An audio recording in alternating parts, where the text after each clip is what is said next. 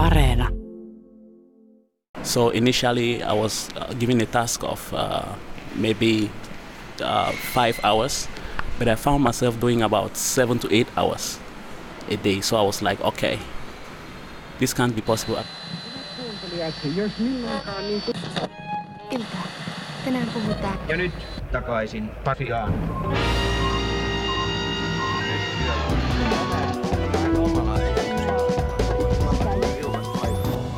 Oikein hyvää päivää juuri sinulle. Kuuntelemasi audiotuote on Takaisin Pasilaan ja mun nimeni on Toivo Haimi.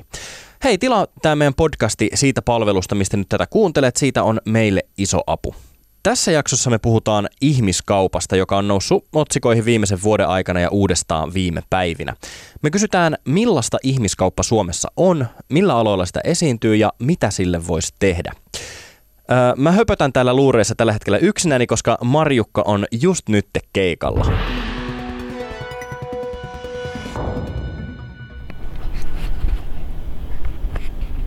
Check, check. Mä oon nyt menossa haastattelemaan Susekoa Pengeä, joka oli aikanaan töissä tällaisessa siivousfirmassa, joka oli oikeastaan niin kuin ihmiskauppaa, joka käytti sen työntekijöitä railakasti hyväkseen. Ja Suseko oli mukana työntekijänä siis kymmenisen vuotta sitten, mutta hänet erotettiin huonon työn jälleen perusteella, kun hän ei pystynyt niin kuin näihin, näihin tota, ää, aikavaatimuksiin vastaamaan, kun se vaadittiin ihan liikaa. Ja sitten hänet erotettiin huonon työn jälleen vuoksi. Hi Suseko, Hi, how are you? I'm fine, thanks. How old are you and where are you from? Well, I'm I'm 36. I'm originally from Cameroon. And you live here, here Yeah. now in Helsinki? I live in Helsinki. Yeah. Okay. Do you, did you study somewhere? You live somewhere abroad, right? Yeah, I I studied in Sweden, uh, Lund University, What, what was the area of subject? uh, international human rights law. Wow. Yeah. So you pretty much know how things should work with like human rights and stuff. I know, yeah. I know exactly what to do. So when you found yourself in a situation where you were working in an abusive uh, work environment, uh, what were the first signals that you knew noticed that this is wrong? Uh, the first signals were the long hours and, and not enough pay for the, for the hours done. So initially, I was uh, given a task of uh, maybe uh, five hours, but I found myself doing about seven to eight hours a day. So I was like, okay, this can't be possible. I can't be paid for five hours and I spend maybe seven, eight hours at work. So to me, those were the first signs. So when you noticed those first things, did you go to your boss and say this is wrong? Yeah, I was. I, I worked for some time. Then I, I told him that after I I worked for about two weeks. So I told him that hey, that I can't do this in five hours, no matter how fast I go. So I need more time. So it was like, nah, if I can't do it, we'll find somebody else to do it. How was your boss anyway? How how was he like? Uh, you know, when I first moved to Finland, it was difficult finding work in my field. So I was like, okay, I need to find something to do. So my friend told me that, okay, he could connect me to that company. But he warned me. He told me that the guy is difficult and stuff. So I was warned. I told him, well, yeah, I need a job. I'll do it. So I, I went there anyway. You said that you needed a job, but you have you're really highly educated. Why why did you look into that work then? because at the time I needed something to do. I just graduated, but and it was difficult to find work in my field, and I needed to get a job no matter what. What made you reach out to officials? Uh, my training, you know, I studied uh, human rights law, and and one of the things I learned is advocacy, and uh, I learned that if there is something, if you notice something, maybe you can write a letter to the authorities and, and point it out that okay, there is this happening here. So uh, that was the, that was what I was trained to do. So I was like, okay, this is Finland, I can do that, and the authorities will listen. So I I went around writing letters. So you wrote letters. How were they received? Uh, I delivered the first letter to uh, the principal of the school where I was working. I delivered it in person. Actually, I went to his office because I, I believe when you give the letter and he reads it and you have a discussion, it will be more impactful. So I didn't just want to put it in the mail. So I went there and he received it. He read the letter. He told me, well, well written, but he said he could. He there is nothing he can do because uh, the contract comes from Helsinki, uh, from uh, Espoo City. So he doesn't. He did not pick the company, so there is not much he can do. You know, I was I was in Finland for just a year or less than a year actually, so I didn't know how the system worked. So I could not I could not challenge him at the time that okay you could there is more you can do. So I was just like he he told me to go to Espoo City. So I was like okay. Then the interesting thing is he gave me a book. Uh, is uh, Suomeksi.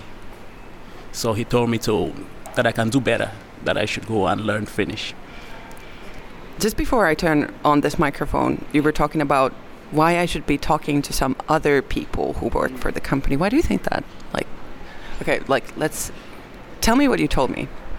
Well, I was saying that um, I think there are other people who have uh, who have experienced worse than me, and maybe we should be hearing from them because I I I think I was like uh, I got off easy because I had other options. So I was not like uh, desperate. I didn't have to do the, that that uh, job. I wasn't. I knew okay, I could quit, and I'll I'll find something else. But there are others who can't.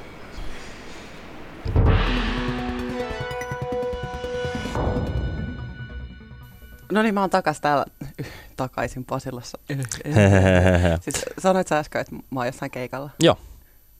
Antaako se vähän sellaisen kuva, että mä oon jossain Raumameren juhannuksessa 2014, kuuntelee skuutteria? Viime viikolla uutisoitiin, että työ- ja elinkeinoministeriön työryhmä esittää useita toimia työperäisen ihmiskaupan ja sen kaltaisen hyväksikäytön torjumiseksi. Joo, tämä työperäinen ihmiskauppa on se, mikä kiinnitti tässä asiassa just nyt meidän huomioon, koska siitä on puhuttu julkisuudessa tosi paljon viime aikoina, koska esimerkiksi Marian poiminta, sehän puhuttaa aina ihmisiä tälleen kesän loppupuolesta. Mm. Marian poiminta on mukavaa toimintaa, mutta siihen saattaa liittyä myös rötöksiä eli ihmiskauppaa. Just näin. Suomeksi sanottuna työperäinen ihmiskauppa tarkoittaa sitä, että ihminen yleensä ulkomailta Suomeen tullut pakotetaan tahtonsa vastaisesti tekemään työtä, josta hän ei saa palkkaa eikä pysty tahtoessaan lopettamaan sen työn tekemistä. Siihen voi liittyä myös vapaudenriisto, epäinhimillisen pitkät työpäivät ja niin kuin, yhteyksien katkaisu täysin ulkomaailmaan. Mm. Tyypillistä on esimerkiksi passin takavarikointi, jolla estetään tämän henkilön matkustaminen sitten Suomesta pois. Muita keinoja on kiristys ja uhkailu. Ö, ihmistä esimerkiksi uhataan oleskeluluvan peruuttamisella tai sitten uhataan vaikkapa no, maineen menettämisellä. Mm, uhataan kertoa tämän hyväksikäytetyn ihmisen omaisille sen tilanteesta. Tällaista toimintaa esiintyy ravintola- ja siivousalalla, mistä ollaankin saatu lukea Helsingin Sanomien tutkivista jutuista, mutta se ei rajoitu pelkästään niihin, että ihmiskaupan uhreja työskentelee myös rakennusalalla sekä seksityössä. Tämän ilmiön todellista laajuutta on vaikea hahmottaa, koska niin suuri osa tästä ihmiskaupasta jää piiloon sekä viranomaisilta että kuluttajilta. Mitä ihmiskaupalle siis voisi tehdä? Meidän kanssa asiasta keskustelemassa on oikeusministeriössä työskentelevä valtioneuvoston ihmiskaupan vastaisen työn koordinaattori Venla Ruut. Tervetuloa takaisin Pasilaan, äh, Venla Ruut. Kiitos paljon. Ja Suseko Abeng yritti saada apua jo kymmenen vuotta sitten, mutta siihen ei reagoitu. Äh, no kuvitellaan nyt vaikka näin, että jos mä näkisin, että joko joku Rosmo lyö jotain mammaa tuolla kadulla ja soitan poliisit, niin poliisi tulee paikalle ja hoitaa tilanteen. Rosmo menee vankilaan ja mamma menee sairaalaan. Mutta Susekolla, Susekon apun, avunpyytöihin, joita oli useita, siihen ei reagoitu. Tuleeko tähän tilanteeseen koskaan muutosta? Joo, tämä on siis tämä on juurikin näitä, näitä niinku kohtia, missä, missä itse katson, että toimeenpanossa on aika paljon tekemistä vielä. Ja tota, ähm, joo, me voidaan tehdä tälle aika paljonkin. En mä Ei itse... jouduta enää odottaa kymmenen vuotta. No tähän mun mielestä meidän on syytä, syytä tota, tähdätä. Ihmiskaupan uhrilla on usein ollut se, että pelkää soittaa vaikka poliisille tai muulle virkavallalle, koska pelkää oman työlupansa puolesta tai oleskelulupansa tai jonkun tällaisen puolesta. Mitä sille tehdään? Joo, tämä on mun mielestä hirveän tärkeää. Tota, me tehdään sille nyt, tai pyrimme tekemään ja olemme jo ehdottaneetkin jo useita toimenpiteitä tämän osalta. Mm. On, on mun mielestä niin kuin viranomaisille ja koko yhteiskunnalle valtaisa tappio, jos me emme saa tietää siitä, mitä tapahtuu. Mm. Ja, ja tota, tätä, tätä niin kuin kiinnijäämisriskiä täytyy nostaa ja, ja myöskin sitä, että, että e, sitten nämä tekijät jäävät kiinni. Ja myöskin siis sitä, että ihmiskaupan uhrit pystyvät ja hyväksikäytön uhrit laajemminkin pystyy ottamaan yhteyttä viranomaisiin pelkäämättä niin kuin maasta poistamista e, ainakaan yhtä lailla kuin nykyään ja, ja, tota, ja, ja saavat avun. Mä oon, rakastan nepalilaista ruokaa. Tykkäättekö te nepalilaisesta ruoasta? Ihan ok. Ihan ok. No, Mä mietin, että pitääkö, pitääkö olla huono omatunto, jos tykkää nepalilaisesta ruoasta ja haluaisi käydä syömässä sitä. Saanko mä käydä syömässä nepalilaisessa ravintolassa Suomessa? Tota, Tämä on, tää on mun mielestä ihan, ihan hyvä kysymys. Ö, tota, nepalilaiset ravintolat on noussut nyt yhteiskunnalliseen keskusteluun, ö, mutta mä epäilen, että tämä ei suinkaan niin kuin rajoitu nepalilaisiin ravintoloihin, mm. tämä meidän ongelma.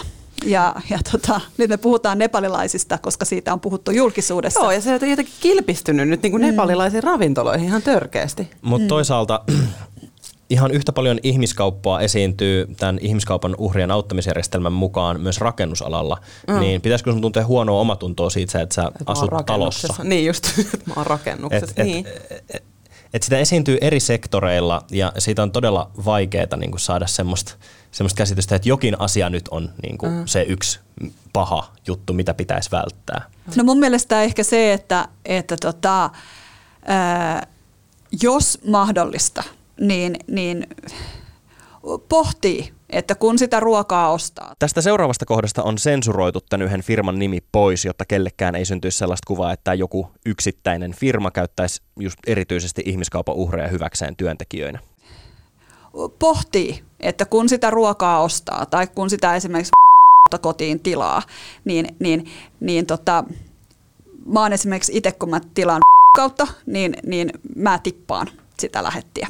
Ja, ja tota, äm, niin kuin siitäkin on ollut aika kovat Siitäkin on ollut keskustelua. Että et tavallaan niin kuin, niin kuin miettiä sitä, ehkä sillä tavalla pitää niin kuin takaraivossa se ajatus siitä, että, että, tota, että tämä on oikeasti tosiasia Suomessa, että meillä on ihmiskauppaa ja meillä on haavoittuvassa asemassa olevia ihmisiä, joita hyväksi käytetään taloudellisen hyödyn saamiseksi. Sehän se on se. Siis rikoshyötyähän tässä yritetään saada. Mm. Ja, ja tota, sen takia se on niinku ihan tärkeää niinku pitää niinku keskustelussa mukana, että minkälaisia valintoja sinä itse voit tehdä tässä. Ja ikään kuin vaatia niinku kuluttajana sitä, että hei, että, että mä haluan, että, että mä oon vaikka valmis maksaa vähän enemmän, mutta, mutta mä haluan, että nämä, nämä palvelut ja tavarat on niin kuin, ö, oikeasti vastuullisesti tuotettu. Just, just tätä. Mä niin kuin, haluan niin kuin, nyt poida nyrkkiä tämän suhteen, että et, et, kuluttajalla pitää olla tietenkin se vastuu. Kuluttajan pitää tehdä vastuullisia. Mutta mä haluan puida nyrkkiä myös sen suuntaan, että mä haluan lainsäädännön sille. Että lähtökohtaisesti se palvelu, mitä mä ostan, tai se ruoka, jota mä syön, tai se tuote, joka mä laitan vaikka nyt verho, verhoiksi tai jotain näin. Että se on vastuullinen jo valmiiksi ja se on tuotettu oikeit, oikeiden niin kuin eettisten arvojen kautta, koska laki niin määrittelee, että nyt niin kuin chop chop, homma mm. heilumaa. Näin juuri. Tämä on siis valtion vastuulla, ensisijaisesti valtion vastuulla, ja sen takia mä en missään tapauksessa halua niin kuin, tavallaan kuluttajille liikaa sitä vastuuta niin kuin niistä antaa, koska se on aivan mahdoton ihmisten pystyä niin kuin, tietämään. Voisin puhua hetken aikaa marjastuksesta. Tota, Okei. Okay. Joo, you're free to join me tänne mustikkakeskusteluun, mutta miksi musta tuntuu, että joka vuosi about tähän aikaan, kun on tämmöinen niin sanottu sadonkorjuaika, niin käydään se keskustelu siitä, kun jossain Suomen jossain osassa oli marjanpoimia, jotka oli tuotu ulkomailta.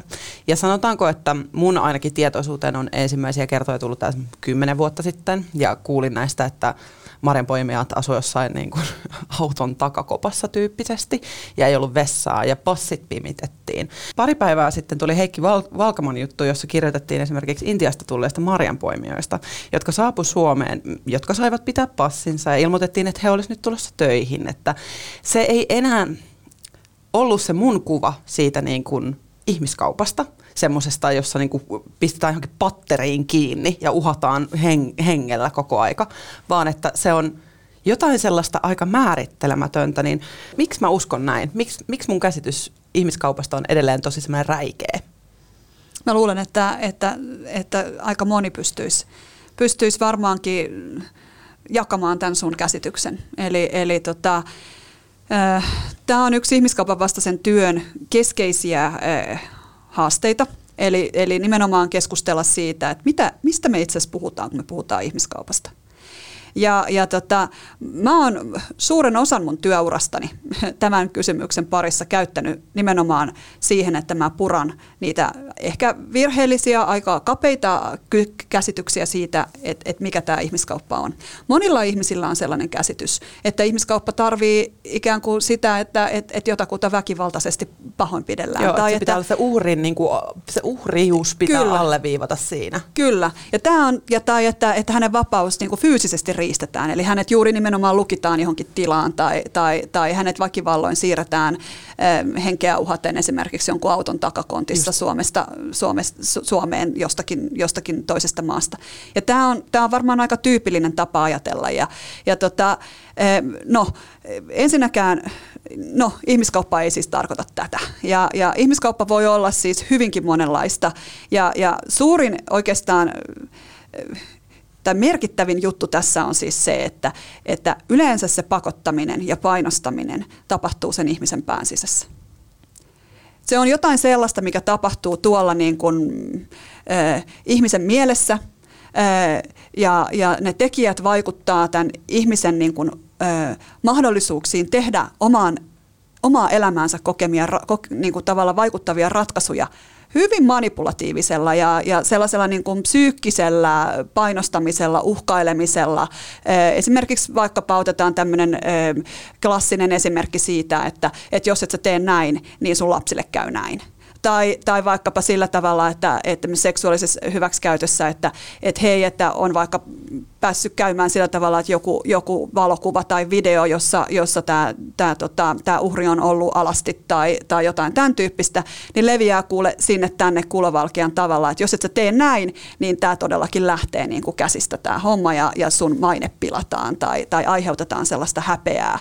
Ja, Niin, ja se, nämä fy- on se niin kuin, fyysinen niin kuin paine ja uhka ei olekaan enää se niin kuin ykkönen, että se pitää niin kuin poistaa tuosta kuviosta, että se on maine ja kasvot. Kyllä, se on maine ja kasvot. Ja esimerkiksi meillä on näitä ulkomaalaisia tapauksia sitten esimerkiksi tällaisessa, että on tultu töihin Suomeen ja on maksettu ihan, ihan siis niin kuin heidän mittakaavassaan eh, niin ihan, ihan siis törkeitä summia siitä, että on päästy Suomeen ja, ja tota, ne on maksettu jollekin koronkiskurille tai jollekin tämän tyyppiselle eh, tai sille, joka on, on, on rekrytoinut ne tänne Suomeen ja, ja sitten käykin sillä tavalla, että palkkaa ei tuu ja, ja töitä tehdään ihan niin kuin eläimen lailla ja, ja niin edespäin. Eh, Ja, ja tota, sitten jos sitä velkaa ei saa maksettua takaisin, niin se on niin hirvittävä häpeä ja kasvojen menetys siellä kotiyhteisössä, että se ei ole mahdollista niin kuin palata mm. ennen kuin se velka on maksettu takaisin.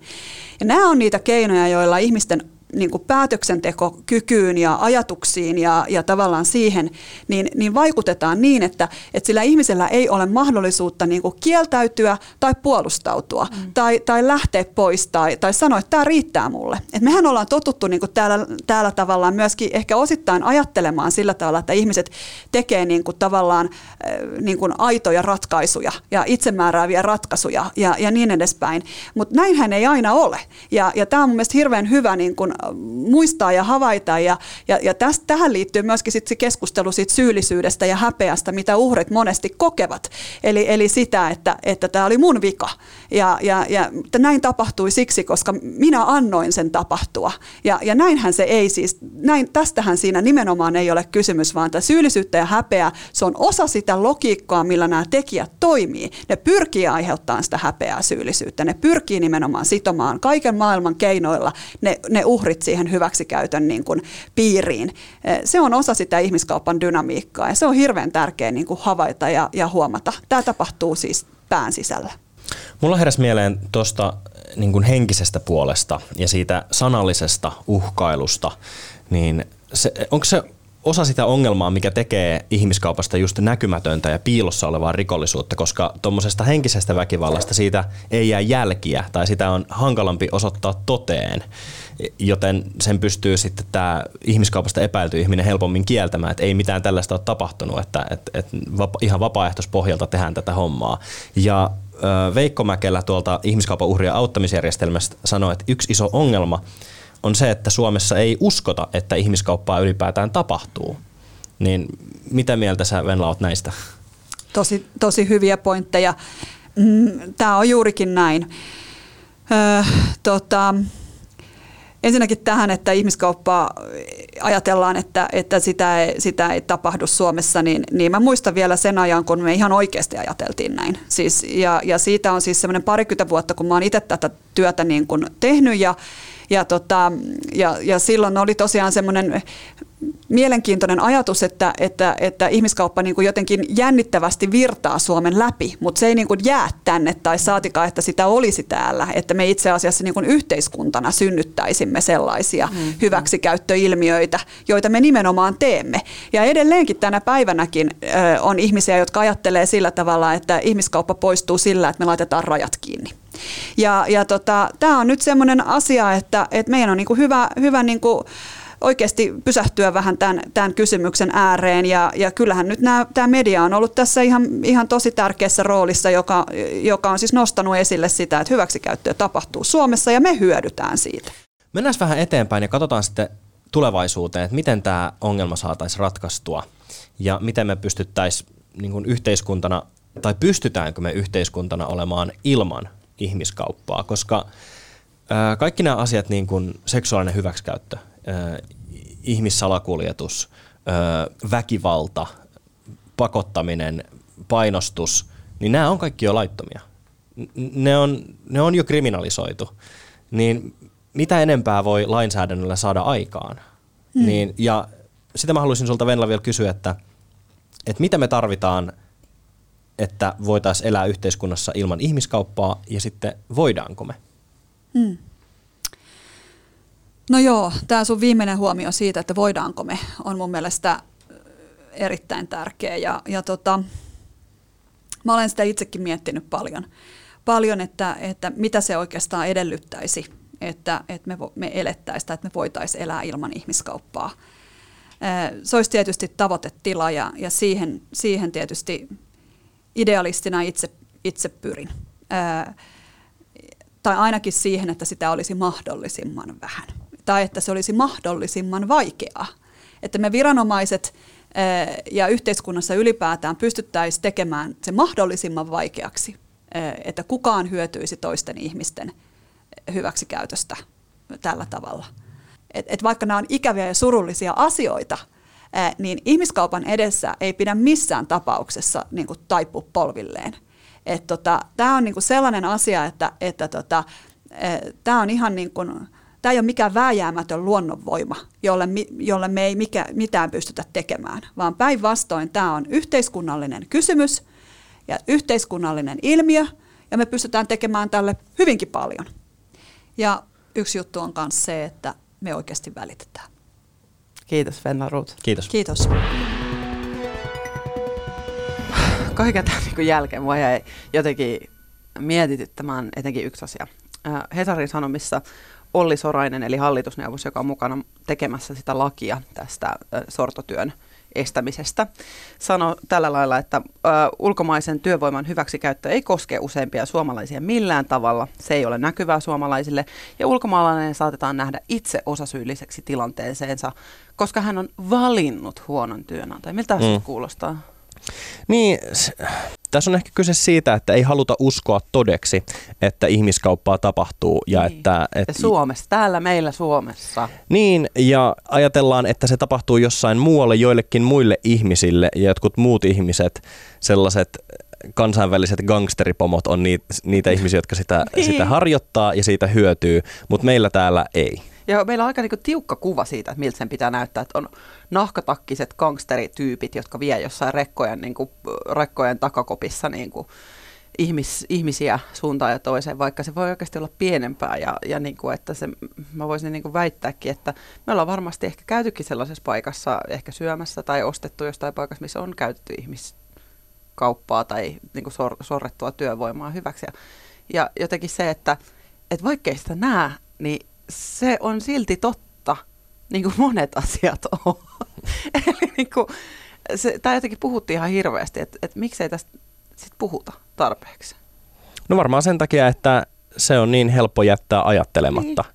Että ei, ei ihmiset ajattele semmoisia asioita, kun ne käy ostoksilla tai syömässä mm. tai miettii, että, että mistä firmasta ostan siivouspalvelut omalle firmalleni, vaan se on se, että, että missä on missä on hyvää ja halpaa ja helppoa. Niin just tämä. Ja nyt me ollaan taas tämän, yllättäen taas tämän kuluttaja-asian äärellä, että, että jotenkin kuluttaja voi tehdä tietenkin tietoisia valintoja esim. Niin kuin silloin, kun ne tietää, että jossain ravintolassa on ollut tämmöinen ihmis, ihmiskauppakeissi tai sortotyövoima on käytetty hyväksi, niin ne voi jättää menemättä sinne. Mutta niin kuin, se voi siis tehdä, älä mene ravintolaan. Asiakasboikotit on varmaan aika iso niin kuin, asia ravintoloille ja muillekin toimialoille silloin, että jos asiakkaat alkaa poikotoimaan, niin eikö silloin kannattaisi niin tehdä jotain? Niin, mutta kuinka tehokkaita tällaisia, tällaiset ostopoikotit oikeasti on? No ainakin, mitä mä niin ymmärsin tuosta Venlan puheista, oli se, että mitä enemmän me tiedetään, että mitä enemmän media pitää tätä asiaa ed- esillä, mitä enemmän asiakkaat boikotoi, niin kyllä siihen on pakko ainakin niin vastata jollain tasolla. Edes se pieni niin kuin, työntö siihen suuntaan on, on enemmän kuin nolla työntöä siihen suuntaan. Tälleen mä ajattelen. Tämä meidän mainitsema ministeriön työryhmä, niin se esittää ulkomaalaislakiin tämmöistä erityissäännöstä, joka auttaisi tämmöisessä tilanteessa olevaa uhria. Erityissäännöksen perusteella työperäisen hyväksikäytön uhrilla olisi oikeus jatkaa maassa, tässä tapauksessa mm. Suomessa oleskelua, työnhakua ja työntekoa samalla tai muulla ammattialalla olemassa olevan oleskelulupansa puitteissa. Eli ei tarvitsisi pelätä sen oleskelulupansa puolesta, vaan voisi mennä viranomaisten puheille kertomaan tilanteestaan. Ja lisäksi työryhmä esittää ulkomaalaislain muuttamista silleen, että tätä hyväksikäyttöä harjoittavien tai vilpillisten työnantajien olisi entistä vaikeampi rekrytoida työvoimaa ulkomailta. Hei, tiistaina me soitettiin uutisääni, joka kuulosti jotakuinkin tämmöiseltä. Ilmeisesti ei kovinkaan paljon. Ehkä nyt sitten tulevaisuus kertoo enemmän. Tänään hän siirtynyt jo Piippaukset kuuluu tonne. Ähm, Toivo, Tiesitkö vastausta tähän? Kyllä tiesin. Eli tässähän puhuu tasavallan presidentti Sauli Niinistö. Jaa. Ja puheenaiheena on venäläisen oppositiopoliitikko äh, Navalniin Joo. myrkytys ja hänen siirtämisensä sairaalahoitoon Saksaan. Itse sä vastasit ihan täydellisesti. Eihän mun tästä tarvitse tota tästä ollenkaan. Sä tiesit ja meillä oli myös yksi kuulija, joka tiesi oikein. Hienoa ja pisteet sinulle tuntematon kuulija siellä jossain kaukana. Eli siis venäläinen oppositiojohtaja, yhteiskunnallinen aktivisti Aleksei Navalny lennätettiin siis Venäjältä Saksaan hoidettavaksi sillä Navalnyin epäillään juoneen myrkkyteetä ennen lentoaan Tomskista Moskovaan. Ää, no, lennon aikana hän alkoi juoda, juoda. Hän alkoi voida huonosti ja sitten tehtiin hätälaskeutuminen. Ää, Navalnin lähipiiri ei hyväksynyt hoitoa Venäjällä, vaan halusivat saada hänet suoraan sitten Saksaan hoitoon. Ja siellähän hänet sitten koomainen, eli koomassa oleva Navalni siirrettiin Saksaan, jossa on nyt tällä hetkellä hoidossa. No, Niinistöhän halusi sitten laittaa lusikkansa tähän soppaan ja rimpautti Venäjän presidentti Putinille ja pyysi, että hei, sopisiko hei, jos tota, vietäisi toi Aleksei tuonne Saksaan. Ja Ö, oppositiopoliitikko Navalnin läheinen neuvonantaja Leopold Volkov kertoi myös kiitoksensa tästä Niinistölle ja sanoi näin. Syvä kiitos Niinistölle, että hän soitti Putinille ja keskusteli Navalnin siirtämisestä Berliiniin. Volkov kertoi siis näin Ylelle. Ylen aamussa viikonloppuna Sauli toppuutteli kuitenkin, että sanoi, että mitäs, mitäs, mitäs, mitäs. En minä tässä nyt mitenkään ollut aika suomalaiseen tyyliin, sanoi, että en mä ollut tässä millään tavalla mukana, että ei tästä nyt häntä pidetä, pidä kiittää. Että semmoinen tarina. Kiitoksia sinulle, että kuuntelit takaisin Pasilan podcastin tämänkertaisen jakson. Mun nimeni on Toivo Haimi. Ja mä oon Marjukka Mottila ja kiitoksia myös minunkin puolestani. Viime jaksosta me ollaan saatu WhatsAppissa vastauksia, kun me kysyttiin, että kuinka paljon ihmiset oikeasti miettii yritystensä vastuullisuutta, kun ne käy ostoksilla. Ja me saatiin ihan kiitettävä määrä niitä viestejä, niin mä luen tästä yhden. Öö, Yritysten vastuullisuutta tulee mietittyä harvakseltaan, lähinnä median nostettua epäkohtia esiin. Koen, että neutraalia tietoa yritysten vastuullisuudesta ei ole helposti tai tarpeeksi saatavilla. Se on ihan totta. Toinen WhatsApp-viesti ja palaute tuli näin. Mun mielestä ostokset on helpoin tapa ottaa poliittisesti kantaa omassa arjessa. Ja monesti kyse on vain vaihtoehdon valitsemisesta. Vaihtoehto on myös jättää ostamatta. Erittäin hyvä pohdinta. Kiitoksia näistä ja jos tulee jotain mieleen, niin meidän Whatsappihan on auki. Laita sinne viestiä numeroon 044 421 4823. Yes, muistathan seurata meitä Instagramissa ja Twitterissä. Mä oon Instagramissa at Marjukka Vilhelmiina ja Toivo siellä at Toivohaimi. Ja Toivo toimii myös samalla nimimerkillä Twitterissä. Ja muista, että jos sun pitää haistaa vaatetta saadaksesi selville, että pitääkö laittaa pyykkiin vai ei, niin todennäköisesti silloin se pitää laittaa pyykkiin. Moikka. Moikka.